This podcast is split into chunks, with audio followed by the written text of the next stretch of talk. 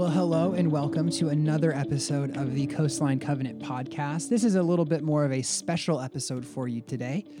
Garrick preached on the 4th of July at Coastline, and I thought it was a great sermon. And with it being the 4th of July, numbers were a little low, and I can imagine people aren't going to loop back and, and hear Garrick's sermon, but I think it was so worthwhile and so edifying. And so, what we're going to do is, I actually am just going to put the sermon audio in the podcast. But before that, I sat down with Garrick to ask him about his process of preaching, how he preps a sermon, and then a little bit about this psalm that he preached through Psalm 40 and how it ministered to him. And the sermon's great. I, I can't recommend it enough. And make sure you are sending in your questions for the Q&A podcast coming up later this month. Again, hbabcock at coastline.family. In the subject line, I have a question for the podcast, and you will be entered to win Tim Morey's book, Planting a Church Without Losing Your Soul. Hope you enjoy the episode, and thanks for all the fun feedback about the podcast. We will see you next week and every week after that. Well, hello and welcome. It's a very special episode of the Coastline Covenant podcast because I'm sitting across from just one member of the team, and Just it's, one. it's my friend Garrick. Hi, Garrick. Hey, Hunter. How are you doing? I'm doing well. Happy Tuesday to you. Happy Tuesday. Well, Mm-hmm. um, I, I for a couple reasons wanted to have just you on for just this brief intro, uh, and the first one is I want people to hear about your sermon prep routine Sure. because it's I feel like I I've only worked really in one church with one team, and it's always been with you, so it's like normal to me. Yeah. But I was wondering if you could maybe walk people through your sermon prepping process. Sure. Yeah. I, do you think that would be interesting? I mean, here I go. Well, a big but- question I get a lot is Yeah. like, how long does it take you to prep sermons? Oh, I, I get that a lot from people, and Yeah. the answer it, it changes, it varies with people. Yes. and and I think your Yeah. technique is interesting. Yeah, I'm Sean and I are really different. Sean's I think very quick. I'm very slow. So everything's got to percolate with me, um, and it's kind of a a loving grind usually to uh, come out with a sermon on the other end. Uh, my rhythm has been. Um, you know, if I know the passage um, the week before, I'll kind of just read it and just sit with it for a little bit, um, not do any work on it, not take any notes, but just really kind of just sit with it for a little bit. So uh, that takes place. Um, and then Monday morning is usually I'm out of the office and kind of working, particularly not necessarily in the summer, but if like kids are in school, I work from home, so I'm not distracted, not dealing with all the other stuff that comes in a given you know Monday morning. Um, and I'll spend time usually reread the passage, then take notes and begin to study it. Uh, then do all my kind of commentary work of study, uh, listen to some others, have what have others done with the passage, um, and then kind of go through that study Monday, a little bit on Tuesday, depending on what else is going on, and then usually come back to it on Wednesday. Wednesday, finish up the study, the commentary work. Um, and then Thursday, I usually take my what's anywhere from four to eight pages of notes. Um, so I take a bunch of notes. Some of it is just my own thoughts, like, hey, I really want to hit this, or uh, it could be connected to the text, or it just could be connected to like life application, right? Um, and so kind of comb through those notes. Um, and then usually Thursday, I outline it and kind of on one piece of paper, uh, basically read through my notes and then kind of diagram. Mm-hmm. And my outline is not like a, I don't know, it's not line by line, it's a graph. It's basically like, you know, writing in bubbles, kind of bubbling out like, here are my two or three main ideas and here's you know where I want the application to potentially go. That happens on Thursday, and then Friday. Uh, I'm trying to move it up a little bit. Sometimes Thursday I get a little bit of the writing done, but basically I come in here Friday morning. Most of the people have it off, so it's quiet in the office. And I come in, and then from like nine to noon, nine to one, I take it from a from my outline, um, my graphic outline, to then writing it and I write it in. I don't write it word for word. It's not a manuscript. I just write it uh, kind of main thoughts um, and kind of bullet point, bullet point outline. And then the final piece is uh, my old rhythm when I was teaching Sunday morning, Saturday night, I would come back in from about 9 to 11 at night and that was all just presentation. So reading it, thinking about like reading it with an eye toward how am I going to present this? So after you've been doing it for many years, like I have, when I read through what I have written, it's almost I can visualize this is how I'm delivering it. So it's usually in those moments that the Lord, for me, the Holy Spirit will really highlight like, you don't really need that. This is really where the emphasis is going to make sense given the passage, given where uh, we're at as a community, what we need to hear. Um, and so I'll go through that and that's just a lot of presentation. And so um, I'm trying to find a new rhythm now that we're Sunday night. I'm kind of reclaiming my Saturday night back um, and trying. So these last couple of times I've taught, I've gotten up at 6:30 on Sunday morning, and so from 6:30 to 8, 8:30, while everybody in my house is sleeping. Um, that's kind of when I'm doing that work. And I honestly, I don't, it's kind of a new rhythm. I got to find it because I think something really special for me happens when I go through that work Saturday night and then I get to sleep on it. And so many times Sunday morning, I'd wake up with a thought of this is the story that needs to be added. This is what, like the f- finishing touch that is kind of like the cherry on top, if you will, would usually happen like Sunday morning. And after sleeping on it, after doing that kind of presentation work Saturday night, I just felt like it was ingrained in me. And that's what gave me the freedom to be off my notes, um, much more visual and in front of the congregation and not tied to my notes. And so, what I've actually found is I'm trying to find my way back to that, doing that Sunday morning and not Saturday night. And the, the jury's still out if I can accomplish that or not. Uh, because I think, again, for me, there's something unique that happens doing the work ahead of time and then kind of sleeping on it. And it's just kind of you know percolating in me and i i kind of know when i hit the stage sunday morning like i'm usually able to say like here's my intro not only my main points but i kind of have in my head hey this is my main point and these are the kind of sub points i have off this main point so i'm still trying to figure out how do i do that and with all my prep sunday morning so probably way too much more detail than anybody ever wanted to know No, but uh, no, I, I- I think to to summarize, I live in it quite a bit. that's what I, I I think that people probably picked that up, and that was what I wanted to say. Like, Yeah. look, I think a lot of times it feels like sermons are. I mean, from a congregant standpoint, sermons are the the crown jewel of being a pastor, and and I think you and I would both disagree with that. Mm-hmm. Yeah. I, I think more of the lived experience, but I'm I'm a firm believer in the messages in the medium, and if you live a sermon out a week in advance, five days in advance, even two days in advance, like you can tell. Um, and and I felt like that when I heard your sermon on the Fourth of July, and I wanted to highlight that sermon and kind of put it in the podcast feed because again, Fourth of July, people might miss it. You might not jump on YouTube and listen to it, so we're putting it in the podcast feed because I, I was really blessed by it, and I, I really hope that the listener is too. So. Garrick, give me a little bit of how, how did you come up with doing this? It's a one off. We're not in the foundation series in the Fourth of July. What mm-hmm. what was it about this psalm in particular that made you want to preach this, and, and how did this message come about? Sure. Yeah. Even before we get into the kind of the message of the text that grabbed my heart, um, boy, this this probably happened um, three months ago, uh, just in my devotional time with the Lord. Um, spending some time in the Word, uh, connecting with Him. I think I was uh, in my morning, kind of walking uh, rhythm of prayer. You know, walking and praying. I just felt like the Lord um, was was placing it on my heart. Um, I think I had read the passage maybe as many as four or five days before, um, and nothing. I didn't think like, oh, this would be a great sermon to give. And as I was walking and praying, I think the idea of waiting patiently upon the Lord really grabbed me um, in that time of prayer, and that's when I thought, oh, this will be an that that that's kind of something to earmark that would be fun to deliver or to study and teach uh, into the coastline community. Um, and so when that happens for me, I just make a note in my journal. Um, and so when I got the call from the rest of the team, like, hey, we're going to move this week to a one off, um, I knew kind of going back to my journal, like, hey, there are two or three things um, that God has been kind of percolating in me, if you will. Um, and so that's how Psalm 40 came about.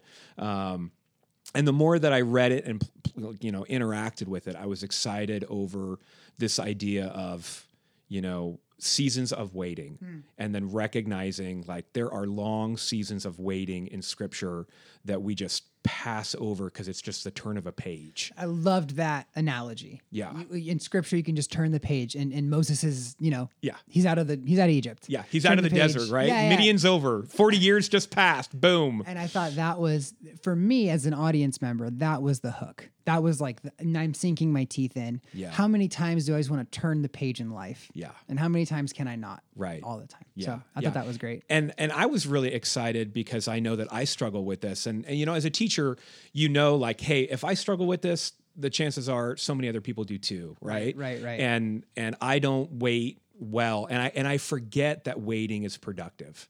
Right. I Yes. just, I, it just feels to me like this is a burden.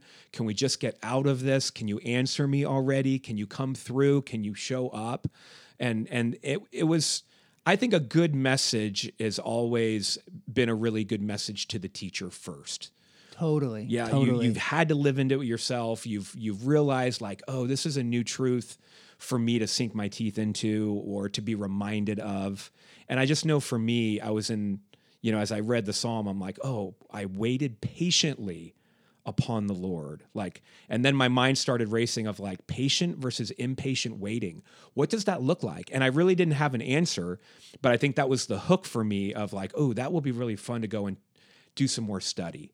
And the more that I kind of dug into it, the more I realized like, yeah, waiting and, and you knew this, I knew this before, but waiting is such a prominent biblical theme Right. that in God's kingdom he's totally comfortable with and we are just not, right? Yeah. And then the fascinating thing that I didn't know until I really began to study Psalm 40 was that you have a, this psalm of thanksgiving in verses 1 through 10 and then 11 through 15 you have this psalm of song of prayer, almost like a song of lament. And that that grabbed my attention too, because as I tried to bring out in the sermon, isn't that life? Like, God help me, God help me, God help me. And he does. And then you turn around and you're like, oh my gosh, I'm right in a new problem. Like Square I one. just got out of problem A and now I'm in problem B. Like, and Yeah. you and so that makes you think, hey, maybe it's not only about the rescue, but maybe God is doing productive work in the waiting. And so Yes. When you're waiting for a spouse, when you're waiting for a child, when you're waiting for a job, when you're waiting for that promotion, when you're waiting for the family drama to to ease up, you know, and um, all the things that are really important to us, and yet if we're honest with ourselves, um, we can run around like crazy, Yeah. trying to control. But a lot of these things we just don't control. And when Yeah. when the Lord says, you know, that my peace surpasses all understanding, I don't think often we can get to that peace until we come to the place of God does good things and productive things in the waiting. Totally. And Yeah. if you're listening to this right now and that sounds like a sermon you want to hear, great news. you're going to hear it. We're going to put it right at the end of this. So, Garrick, thanks for uh, sitting down with me and walking me through your process a little bit and Yeah, walking thanks. us through it. Yeah. Appreciated, appreciated the sermon, and uh, hope you guys enjoy it.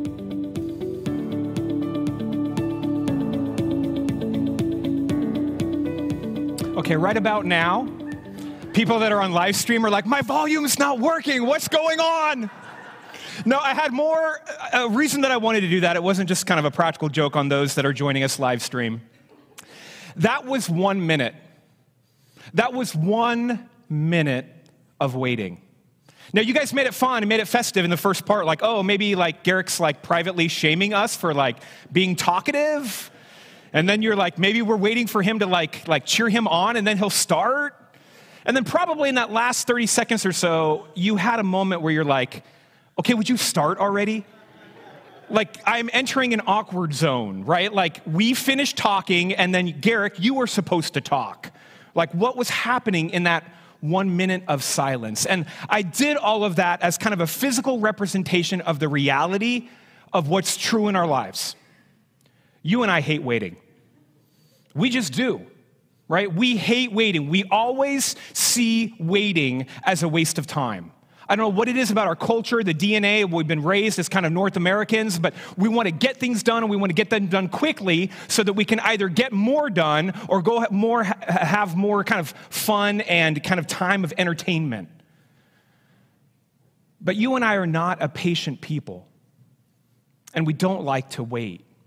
And the hard part of that reality for us is that God is the opposite. See, in God's economy, in God's kingdom, He is perfectly content with waiting. Because in God's economy and in God's kingdom, waiting is always powerful and it always has purpose, which is antithetical to how you and I usually perceive our lives when we are put into a season of waiting. You know, a few weeks ago, my kids and I had to get a COVID test for travel. We drove up to our local CVS and we gave them all our insurance cards, and then they gave us the little swab tests. And one of my kids in the back went to break the swab test, the little thing that you use to poke too far up your nose, if you've done that with me. And they lost it and they fell on the ground, so the whole thing had to start over. Well, I don't know how long we were taking, but the cars started to stack up. And somewhere behind us, somebody started honking as a means of like, hurry up because we don't like to wait. And yet, waiting is exactly where the Lord will often place us because He knows that waiting is always powerful in our lives and is tremendously productive. And so, what I'd like to do with our time this afternoon as we celebrate the fourth, we're going to take a little bit of time off of our series Foundations, and I get kind of one week, a one off. And I wanted to look in as I pursued with the Lord hey, Lord, what would you like to speak on? Here's what the Lord laid on my heart. He laid on my heart Psalm 40, this psalm, this song of waiting in David's life, because I think that there's something that he wants to identify for all of us. Because if it's one thing I know about your life, is that you are currently waiting for something. There's something in your life that you're waiting for, and God has a work that He's trying to do in that waiting. In fact, as we look into this life or this uh, Psalm 40 in David's life, we're going to see that there is significant fruit that is only forged when you and I are waiting upon the Lord. And so, with that, let me jump into our text for this afternoon. I'm going to invite you just to stay seated because Psalm 40 is a little bit long. But let me invite you to do this. Maybe um, put your Bible down or put your phone away and, and hear it as our brothers and sisters would have when, when David penned this, when it would have been a scroll, when one person would have had the scroll and read it corporately and publicly to the community. We will have it on the side screens for you, but maybe let your ears be attentive and attuned to the words that God has for us this afternoon. Psalm 40, a psalm of David. I waited patiently for the Lord. He turned to me and heard my cry. He lifted me out of the slimy pit, out of the mud and the mire. He set my feet on a rock and gave me a firm place to stand. He put a new song in my mouth, a hymn of praise to our God. Many will see and fear the Lord and put their trust in him. Blessed is the one who trusts in the Lord, who does not look to the proud to those who turn aside to false gods. Many, Lord my God, are the wonders you have done, the things you planned for us. None can compare with you. Were I to speak and tell of your deeds, there would be too many to declare. Sacrifice and offerings you did not desire, but my ears you have opened. Burnt offerings and sin offerings you did not require. Then I said, Here I am. I have come. It is written about me in the scroll. I desire to do your will, my God. Your law is within my heart. I proclaim your saving acts in the great assembly. I do not seal my lips, Lord, as you know. I do not hide your righteousness in my heart. I speak of your faithfulness and your saving help. I do not conceal your love and your faithfulness from the great assembly. Do not withhold your mercy from me, Lord. May your love and faithfulness always protect me. For troubles without number surround me. My sin has overtaken me, and I cannot see. They are more than the hairs of my head, and my heart fails within me. Be pleased to save me, Yahweh. Come quickly, Lord, to help me. May all who want to take my life be put to shame and confusion. May all who desire my ruin be turned back in disgrace. May those who say to me, Aha, aha, be appalled at their own shame. But may all who seek you rejoice and be glad in you. May those who long for your saving help always say, The Lord is great. But as for me, I am poor and needy. May the Lord think of me. You are my help and my deliverer. You are my God. Do not delay. Let me pray for us. Heavenly Father, as we open up this great song, Father, a song of praise, a, a song of prayer from David. Lord, we pray that your Holy Spirit would come and meet the truth of your text and that you would speak into our minds and into our hearts, that we would carry out from this place the very thing that you are trying to forge in us, to craft in us, that we might reflect more and more of your character as we go and live the rest of our 4th of July. So, Father, would you help us be attentive to the words that you have planned? Father, may our minds and our hearts be open to, Father, a new directive, a new encouragement, a new thought that you have for us as you think about shaping us into the image of your Son, Jesus.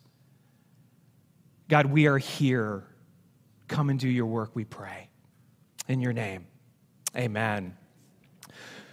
So, Psalm 40 it opens up with this reality that waiting on the, upon the Lord is difficult and yet it's productive. See, David begins this song of praise revealing the tension that he feels in waiting for the Lord. He says, I waited patiently for the Lord. And in the Hebrew, there, it's this reality that there is tension and that there is conflict in the waiting. Sometimes we read that and we hear, oh, I waited patiently on the Lord. And we kind of put it in the category of I'm kicking back in a lounge chair, a Barcalounger, just waiting for my friend to show up. And really, in the Hebrew text, it has so much more of conflict, intention embedded in that verb to wait. See, David knows in this season of his life what it's like to wait in the difficulty and the tension. He doesn't tell us specifically what's happening in his life. Psalm 40 is not connected to a specific moment in his life. It's not before he goes to battle Goliath. It's not before he goes to battle the Philistines. It's not necessarily when he's waiting to take the throne or he's on the run for his life from King Saul or later in his life when he's running from his son Absalom. We don't know the specifics of this prayer that he's saying, Hey, I waited in the middle of the tension and the conflict, and I waited patiently for the Lord to show up. And I think David was intentional when he penned this prayer to not tie it to a specific situation because he knew that there was a general truth to be taught because it didn't matter the circumstances of our waiting. It applies to every situation that you and I find ourselves in as we are waiting for the Lord to show up. Because when we wait, there's often tension and struggle. And we know what it's like to wait like this, don't we? We know what it's like to be in life circumstances that create difficulty and tension. And then we know the added layer of tension that's created when you're living in that and you're thinking to yourself, God, are you here? God, where are you? Are you going to show up and rescue me out of this difficulty? And if you are, how? Because I don't see it. And if you are, when? Because I want it now. And waiting on your rescue is difficult. Waiting upon the Lord is difficult.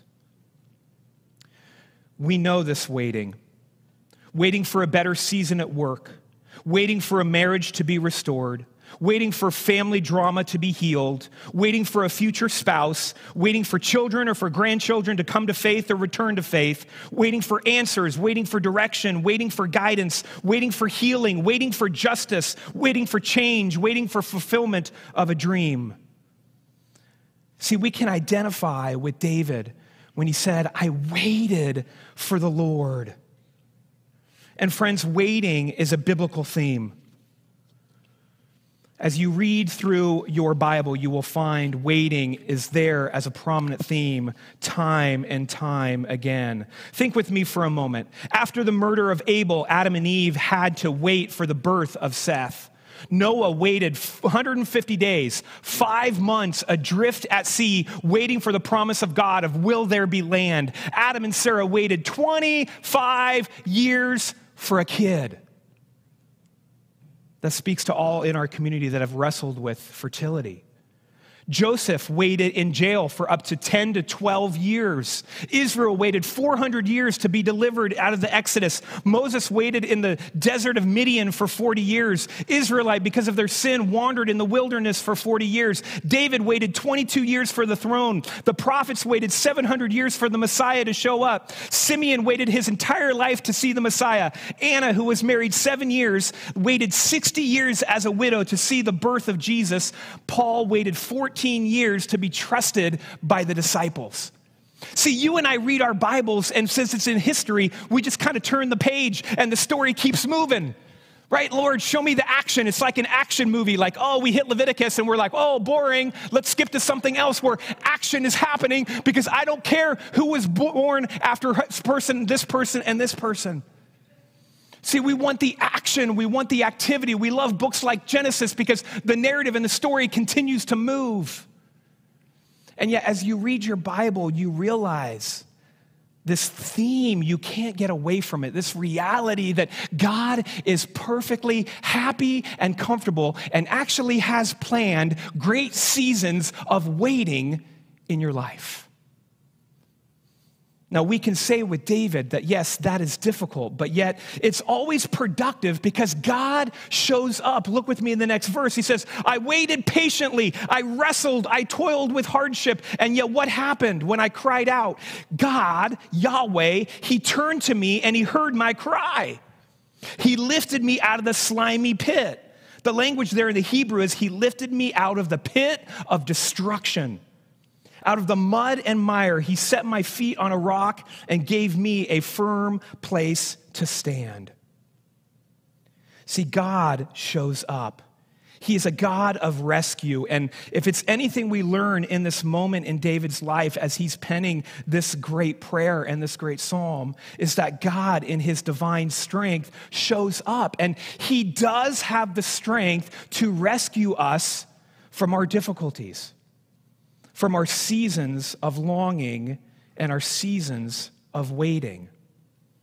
The Lord rescues. He gives us this word picture in this language here of someone who fell into a well. And it's this word picture of being, think of yourself at the bottom of a well. I don't know any other word picture that, that paints the reality of one's hopelessness than finding yourself in the dark pit of a cavern or a well, and you can't, by your own strength, authority, or muster, get yourself out.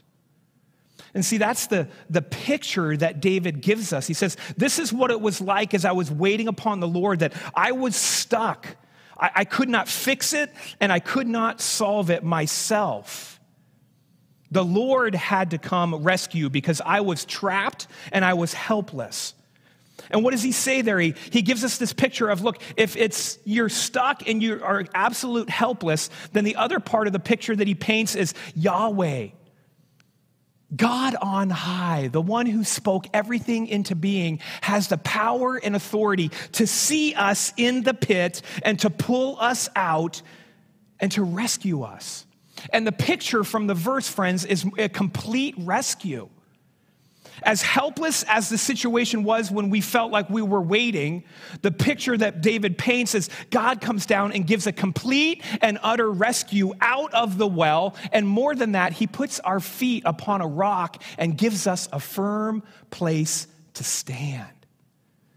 He's saying if you and I are willing to wait upon the Lord and give God space in our lives, then God, Yahweh, creator of the universe, will show up and not only rescue out of the difficulty, but he has the power and authority to bring security and safety and confidence into our lives. It won't always be predicated on changed circumstances. Sometimes it's the reality of his presence in our lives and us trusting this great promise. Because that language for us harkens back to the reality of what the New Testament tells us time and time again that we were stuck in this pit called sin. We couldn't meet God's standard of righteousness on our own. We couldn't even meet our own good standards. And yet God didn't say, Well, boy, it's dark down there.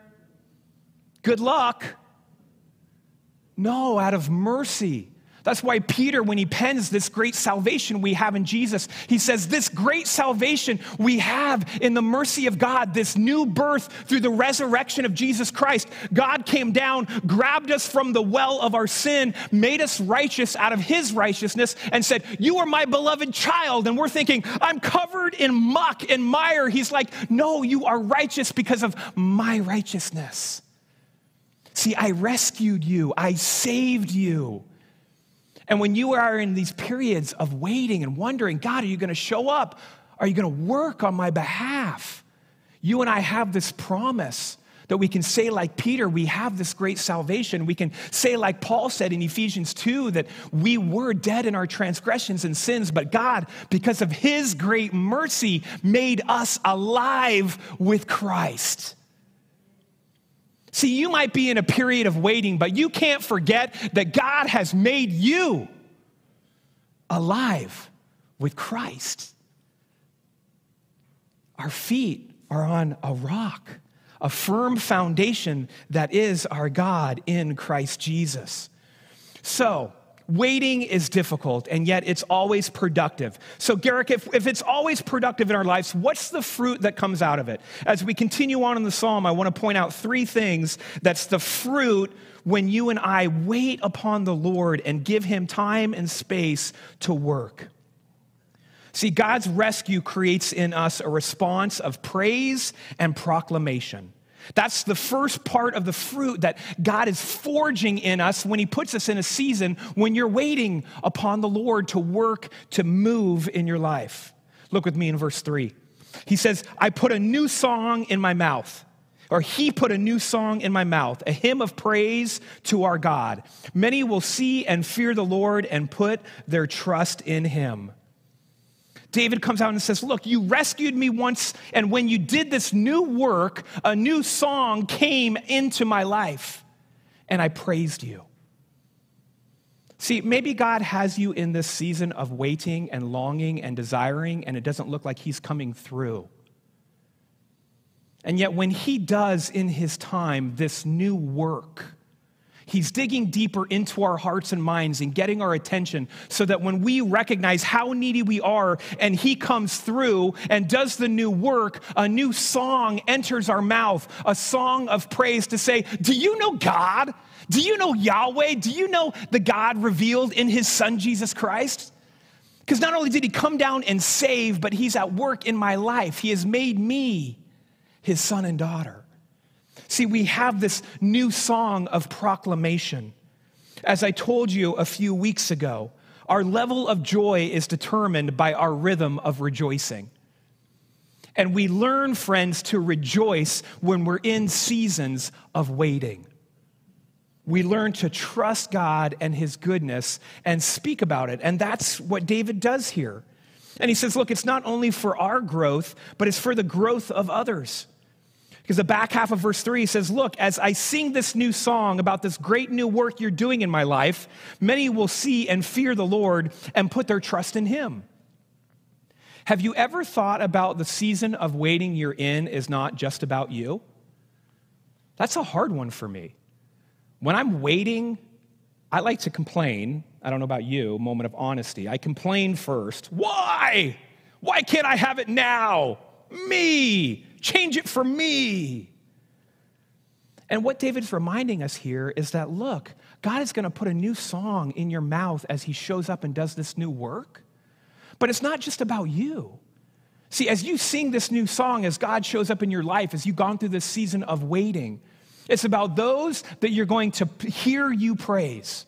It's about those whose faith is going to be started or encouraged or strengthened because of the work that God did in and through you that He could only do while putting you in a season of waiting. See, friends, it's not just about us, it's about others. And you see this in verse 9 and 10 when David says this I proclaim your saving acts in the great assembly. I do not seal my lips, Lord, as you know. I don't hide your righteousness in my heart. I speak of your faithfulness and your saving help. I do not conceal your love or faithfulness from the great assembly. I love that last line. I do not conceal your love. That's God's Hesed love, his faithful, loyal, always present, never to be doubted love that he has for you. Because I think in long seasons of waiting, one of the greatest temptations you and I have is to doubt God's love. Do you really see me and do you really care? Because if you did, wouldn't you act quicker? Wouldn't it be just a little bit easier? Wouldn't the diagnosis come back more positive? Whatever it is we are waiting for. And yet he's saying, Look, I'll speak of God's great love. There's a pattern here that I want to recognize, and that's we wait, God rescues, and in the middle of the rescue, we praise and we tell. See, in your waiting, God is building a story. Whatever it is you're waiting upon right now, God is in the process of building a story, of building His testimony in your life. So take a moment and pause with me for a second. What are you waiting on? And instead of being frustrated and complaining, can you see it as wait a minute, God is in the process of building something here? You know, back in 2018, there were some issues going on in previous ministry, and I was just really frustrated. I felt like God was putting all of these burdens on my heart for certain things in ministry. And whenever I would try to take a step and think about how do we launch this forward, I felt like it was just being crushed. And there was a leader that I was working with that was part of maybe this work and this endeavor that I thought God was going to do. And this person wasn't allowed to be in leadership anymore. And I was just devastated. And in this whole season of like 2018 and 2019 was just this long season of God, you've put these desires in my heart, yet there's nowhere for them to go. Maybe you've been there. And see, for me, I was really getting ready to leave my place of ministry. I felt like God's plan in the waiting was calling me out to depart.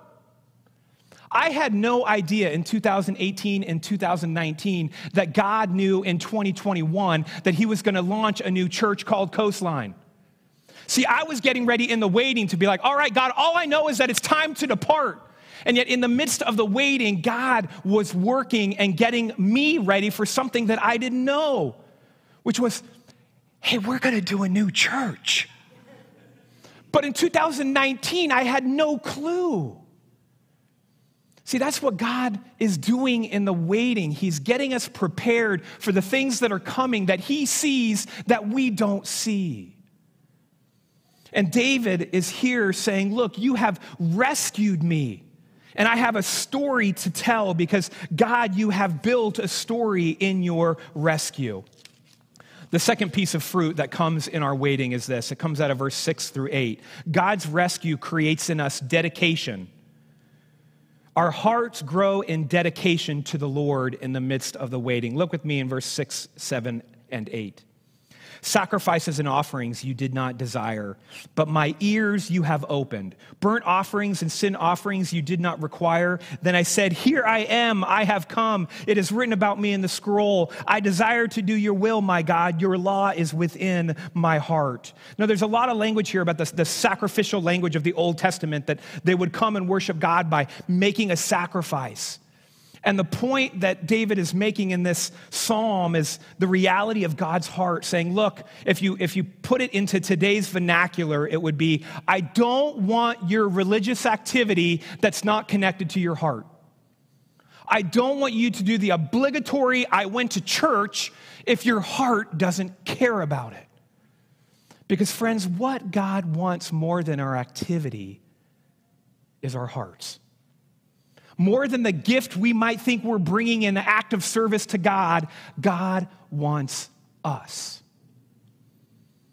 And it's in this waiting that I think we learn greater dependence upon the Lord, which builds this idea of dedication. And a dedicated heart leads to obedience. Have you ever thought to yourself, I want to be more obedient, and then just try to white knuckle obedience? I failed in this area of my life. I'm going to fail no longer. It doesn't usually work because obedience flows out of a dedicated heart. And dedication is what God builds in seasons of waiting upon Him. That's what He's saying here when you see this this language of greater dedication. He says, Look, Lord, I am here. I've shown up. I desire to do your will. My ears are open. What are marks of a heart that's dedicated to the Lord? How do I measure my dedication? There are four things that I see here in these verses that I'd like to highlight for you to think about your own life and asking, Am I dedicated in my heart to the Lord? There are four things. The first one comes out of verse six. He says, But my ears you have opened. A dedicated heart seeks to listen to God. It's willing to listen and to take a posture of learning in the life circumstances that God has for you and the community of faith He has put around you. A dedicated heart seeks to spend time with God. You see this when He says here in verse 7 Here I am, I have come. Here I am, I'm offering myself. I've come before you, Lord. One of the greatest struggles we have in growing our faith in the North American church is the reality of our distractions that we have in front of us. I mean, I gotta be honest, I love binge watching shows like you guys do. Like, I'm of the generation where I was young enough to remember the days where you're like, oh, that was so good. And now you gotta wait seven days for the next episode. And now you're like, you don't even wait. They're just like, three seconds, it's gonna come on. All I gotta do is just sit here and it's gonna come on for me. And so we're so easily distracted, and it's not a bad thing. But if we're going to have dedicated hearts, we have to get time with God. We have to put ourselves before the Lord like David does. He says, Here I am. I've come to you. And so, dedicated hearts seek to spend time with God. The third thing is seeking to please God. You see that in the language here in verse 8. I desire to do your will. And then finally, a a heart that is dedicated seeks to know and live God's word. He says here that I have hidden your law or your word within my heart. This language of, I know it, I remember it, and I want to live by it. So, is your heart dedicated to the Lord? Do you seek to listen to him? Do you seek to spend time with him? Do you seek to please him? And do you seek to know and live his word? So, the fruit that comes out of waiting, it's this praise and proclamation. It's this new depth of dedication that leads to obedience. And then finally, in verses 11 through 17, we see that waiting creates in us a confident trust in God. Look with me here in verse 11 he's switching. Verse 1 through 10 is this great psalm of praise and adoration. And then in verse 11 through 17, he goes into this psalm of prayer. It's almost a lament. He says, Do not withhold your mercy from me, Lord. May your love and faithfulness always protect me. For troubles without number surround me. My sins have overtaken me, and I cannot see. They are more than the hairs of my head, and my heart fails within me. Isn't this true to life? That you go through one season of waiting, God shows up in his timing, he works, he gives you a story, he gives you a testimony, and just as you finish that, you find yourself in a new season of waiting? It's like God rescues you from your current problem, and you get 30 seconds to say, God is great! And then life turns and hands you your next problem. Isn't that true? I find that in my life. I'm like, Lord, look at you showed up. You did amazing stuff. And guess what, Garrick? Here's the new problem. Like, what? Like, we just got out of this problem. Can we have a little bit longer of a bridge before we go into the next valley? Often we don't. Because I've said time and time again, God cares more about our development, our character, than he does our comfort. And so here's David living this pattern in life that we see that God rescues, and we have a testimony, and we share that testimony, and yet problems persist. Look what he says here.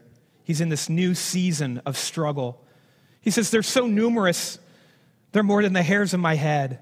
I feel like my sin has overtaken me. He says the, the consequences of my poor choices and the way that I have not lived how the Lord would desire for me has overwhelmed me. It has overtaken me. Then he says in verse 13, Be pleased to save me, Lord. Come quickly. It's this great cry again of help as I'm in the midst of waiting. Verse 14 and 15, the reality that people are trying to take his life and are trying to ruin him. It's a significant season of struggle again, where David has to go back to verse 1 and says, Anew, afresh, I'm waiting patiently on the Lord. There's this newfound trust that I want to point out. David prays with confident trust for God to deliver him. Look with me in verse 16. But many will but many but may all who seek you rejoice and be glad in you. May those who long for your saving help always say, "The Lord is great." See that past activity of God's work in David's life that he's saying, you, you rescued me from the pit, was the confidence that David needed as he goes into the new season of waiting. God's previous act of faithfulness is what carries David through and into this next season of difficulty. And he does so with great confidence. And that's what's forged as we wait this confident trust that although I can't see it and I may not feel it, and I don't know when God is going to show up, I'm confident that God is going to work on my behalf because the Lord is great. See, today's problems build faith for God's plan for you and I tomorrow. Verse 17, he ends this prayer in self awareness and awareness of who God is. He has knowledge of himself and he has knowledge of God. Look with me in verse 17. But as for me, I am poor and needy. May the Lord think of me. You are my help and my deliverer. You are my God. Do not delay. David's saying, I'm poor and needy. I won't try to control it. I won't spend my time complaining. I will put my trust in God who is great, God who is my helper, God who is my deliverer, and God Yahweh who is my Lord. That's where I'm going to put my trust. And David learned all of that living in these seasons of waiting. So let me close with an idea of what does productive waiting look like compared to unproductive waiting right? Just because we're waiting on something doesn't mean it's, it, we're allowing it to bear the most fruit that God has planned. Let me give you some insight on what unproductive waiting could look like. If you're trying to take control of your situation, it's unproductive waiting. If you're impatient in the waiting, it's unproductive waiting. Impatience usually shows up in one of two ways complaining or a flurry of activity. So, as you're waiting, do you find yourself complaining or do you find that you are a flurry of activity? And unproductive waiting often includes giving up faith, not being expectant for God to work or to move, that it's been too long or maybe my problem is too great. Productive waiting, we remain expectant we live into John 5 17 that we know that Jesus says, My Father is always at work. When we can't see it, back in 2018, when I couldn't see it, God was at work preparing the pathway for what He had planned, which included me and included you.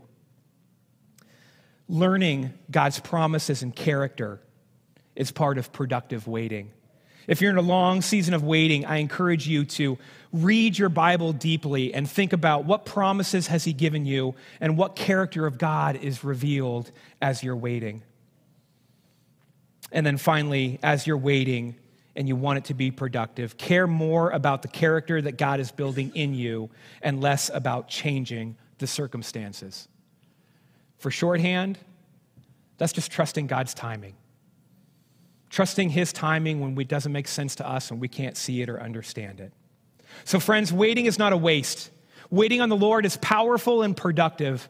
Our waiting makes space for God to work and creates a new song of praise, praise that leads others to consider Him.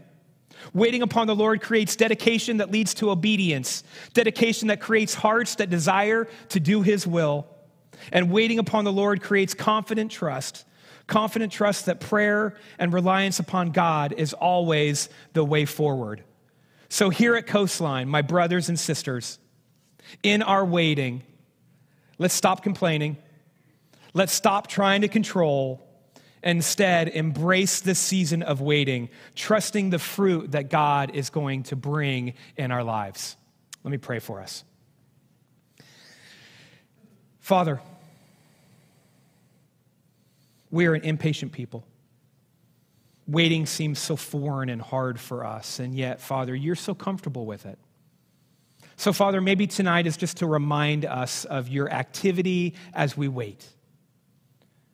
Father, the different things that we're waiting upon restored relationship, a loved one to come to faith, healing for ourselves or someone that we love in our lives, a different season, a new season of life, a different season, a new season at work Father, whatever we're waiting upon, Lord, may we learn from David's life.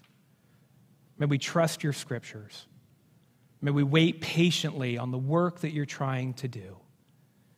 May you give us a song of praise. May you grow dedication in our hearts. We want desire to obey you, Father, as we're waiting. And then, Father, may you forge confident trust in us. Father, thank you. Thank you that you're patient with us when we're impatient. Continue to do the work in the ways that we are waiting and help us to wait patiently upon you. In your name we pray. Amen.